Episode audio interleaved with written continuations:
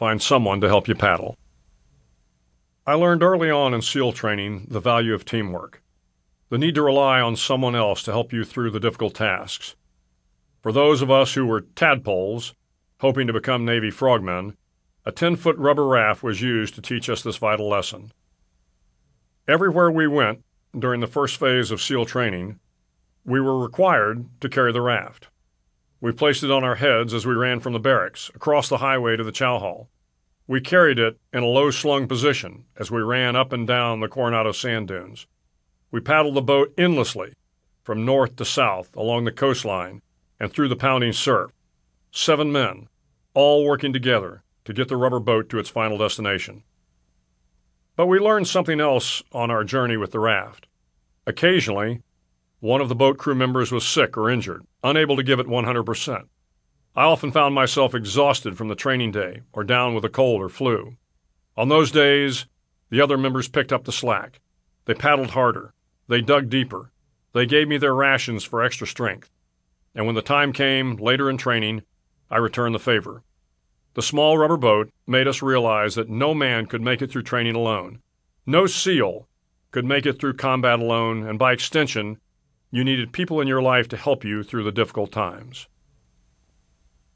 Never was the need for help more apparent to me than 25 years later when I commanded all the SEALs on the West Coast. I was the Commodore of Naval Special Warfare Group 1 in Coronado. A Navy captain, I had by now spent the past several decades leading SEALs around the world. I was out for a routine parachute jump when things went terribly wrong. We were in a C 130 Hercules aircraft climbing to 12,000 feet preparing for the jump. Looking out of the back of the aircraft, we could see a beautiful California day, not a cloud in the sky. The Pacific Ocean was calm, and from this altitude, you could see the border of Mexico just a few miles away. The jumpmaster yelled to stand by. Now on the edge of the ramp, I could see straight down to the ground.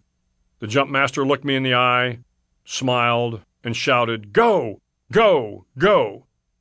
I dove out the aircraft, arms fully extended and legs tucked slightly behind my back. The prop blast from the aircraft sent me tilting forward until my arms caught the air and I leveled out. I quickly checked my altimeter, made sure I wasn't spinning, and then looked around me to ensure no jumper was too close to me. Twenty seconds later, I had fallen to the pull altitude of 5,500 feet. Suddenly, I looked below me, and another jumper had slid beneath me intersecting my path to the ground.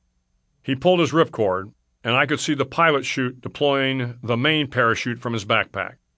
Immediately, I thrust my arms to my side, forcing my head to the ground in an attempt to get away from the blossoming chute. It was too late. The jumper chute popped open in front of me, like an airbag, hitting me at 120 miles an hour. I bounced off the main canopy and spun out of control, barely conscious from the impact. For seconds, I spun head over heels, trying to get stable again. I couldn't see my altimeter and was unaware of how far I had fallen. Instinctively, I reached for my ripcord and pulled. The pilot chute jettisoned from its small pouch in the back of the parachute, but wrapped around my leg as I continued to tumble toward the ground. As I struggled to untangle myself, the situation got worse. The main parachute, partially deployed, but in doing so twirled around my other leg.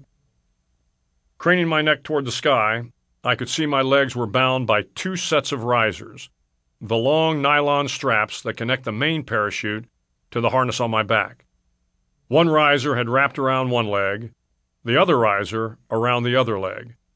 The main parachute was fully out of the backpack, but hung up somewhere on my body. As I struggled to break free of the entanglement, suddenly I felt the canopy lift off my body and begin to open. Looking toward my legs, I knew what was coming next.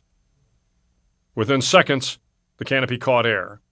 The two risers, one wrapped around each leg, suddenly and violently pulled apart, taking my legs with them.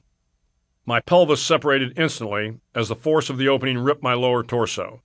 The thousand small muscles that connect the pelvis to the body were torn from their hinges. My mouth dropped open, and I let out a scream that could be heard in Mexico. Searing pain arched through my body, sending waves pulsating downward to my pelvis and upward to my head.